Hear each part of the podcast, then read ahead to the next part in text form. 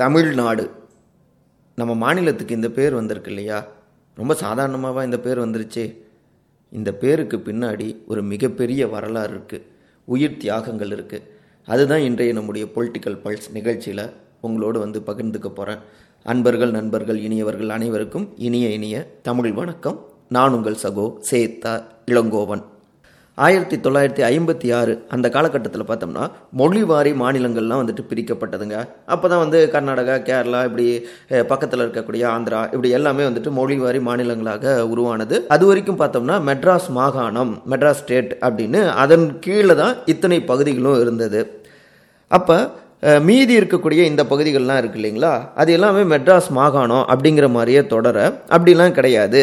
இது எங்களுடைய மாநிலம் தமிழ்நாடு அப்படின்னு பேர் வைக்கணும் அப்படின்னு பலரும் வந்துட்டு குரல் கொடுத்தாங்க. குறிப்பாக தந்தை பெரியார் தமிழர்கள் பேச்சு வழக்கிலும் எழுத்து வழக்கிலும் தமிழ்நாடு அப்படின்னு தான் எழுதணும். நம்மளுடைய மாகாணத்துக்கு தமிழ்நாடு அப்படிங்கிற பெயர் தான் வைக்கணும் அப்படின்னு அவரும் அழுத்தமாக தெரிவித்தாருங்க அவரை போலவே திமுக அப்புறம் கம்யூனிஸ்ட் கட்சியினர் பலருமே வந்துட்டு தமிழ்நாடு அப்படின்னு பேர் வைக்கணும்னு சொன்னாங்க. இந்த நேரத்தில் தான் அங்கே ஆந்திராவில் பார்த்தோம்னா பொட்டி ஸ்ரீராமுலு அவர்கள் உண்ணாவிரதெல்லாம் இருந்தார். அவங்களுடைய மாநிலத்துக்காக உயிர் விட்டார். அதை பார்த்துட்டு நம்முடைய மாநிலத்துக்காகவும் நம்ம குரல் கொடுக்கணும். இந்த பெயருக்காக தமிழ்நாடு அப்படின்னு பெயர் வைக்கணும் அப்படின்னு ஒருத்தர் துணிந்து வருகிறார். வந்து உண்ணாவிரத போராட்டத்தை ஆயிரத்தி தொள்ளாயிரத்தி ஐம்பத்தி ஆறு ஜூலை மாதம் இருபத்தி ஏழாம் தேதி விருதுநகர் சூளைக்கரை மேட்டில் வந்துட்டு தனி நபராக தொடங்குறாருங்க.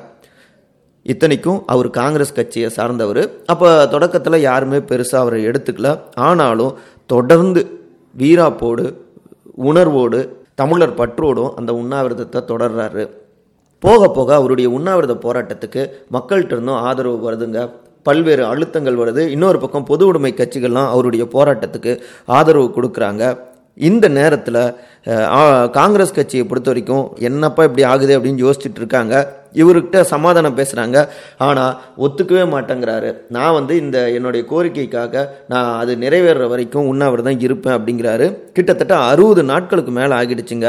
அவருடைய உடல்நிலை ரொம்ப மோசமடையவும் அப்புறம் மாபெரும் தலைவர்களான ஐயா காமராஜர் அவர்கள் அப்புறம் ஐயா மாப்போசி அவர்கள் அப்புறம் ஐயா அண்ணா அவர்கள் அப்புறம் தோழர் ஜீவா அவர்கள் உள்ளிட்ட பலருமே போயிட்டு ஐயா நீங்கள் வந்துட்டு இந்த உண்ணாவிரதத்தை கைவிடுங்க அப்படின்னு கேட்குறாங்க ஆனாலும் இது என் மண்ணுக்காக என்னுடைய மக்களுக்கான உண்ணாவிரதம்.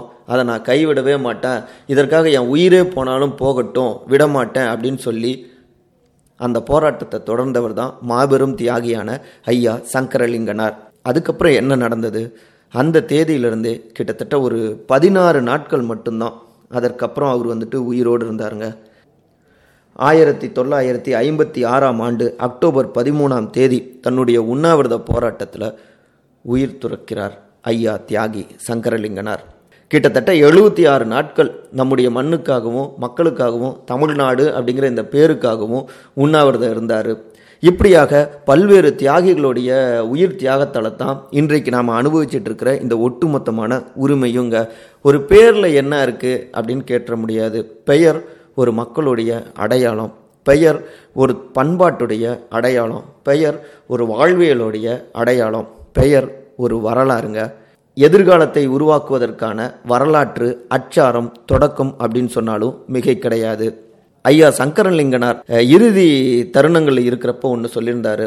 அவர் காங்கிரஸ் கட்சி தான். ஆனால் என்னுடைய மரணத்துக்கு பிறகு என்னுடைய உடலை காங்கிரஸ் கட்சிக்கிட்ட ஒப்படைச்சிடாதீங்க கம்யூனிஸ்ட் கட்சி தோழர்கள்கிட்ட ஒப்படைங்க அப்படின்னாரு. அந்த அளவுக்கு பொது உடைமை கொள்கைகள் மேலே ஒரு மனமாற்றமும் ஏற்பட்டு அவருக்கு பிடிச்சது.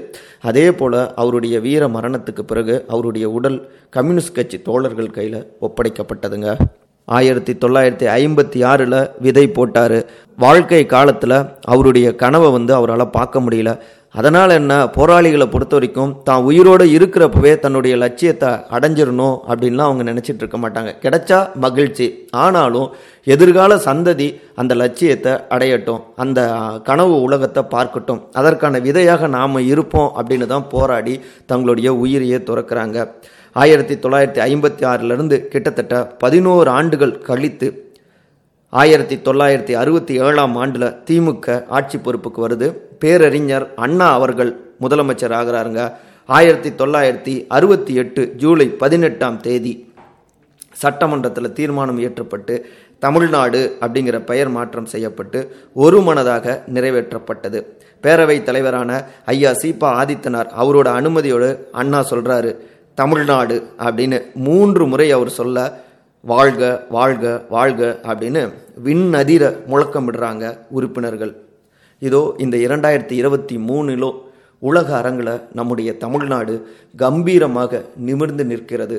இந்த வரலாறுக்கு ஒரு வகையில் ஐயா சங்கரலிங்கனார் போன்றவர்களுடைய தியாகம் ஒரு விதையாக இருந்ததுன்னு சொன்னால் மிகை கிடையாது. வரலாற்றை திரும்பி பார்ப்போம் வரலாற்றை வாசிப்போம். அந்த வரலாற்றின் வழி எதிர்கால சந்ததிக்கு ஒரு அற்புதமான வழித்தடத்தை அமைத்து கொடுப்போம். அதுதான் தியாகிகளுக்கு நாம் கொடுக்கக்கூடிய ஒரு நன்றி கடனாக இருக்கும். நாளை சந்திப்போமா?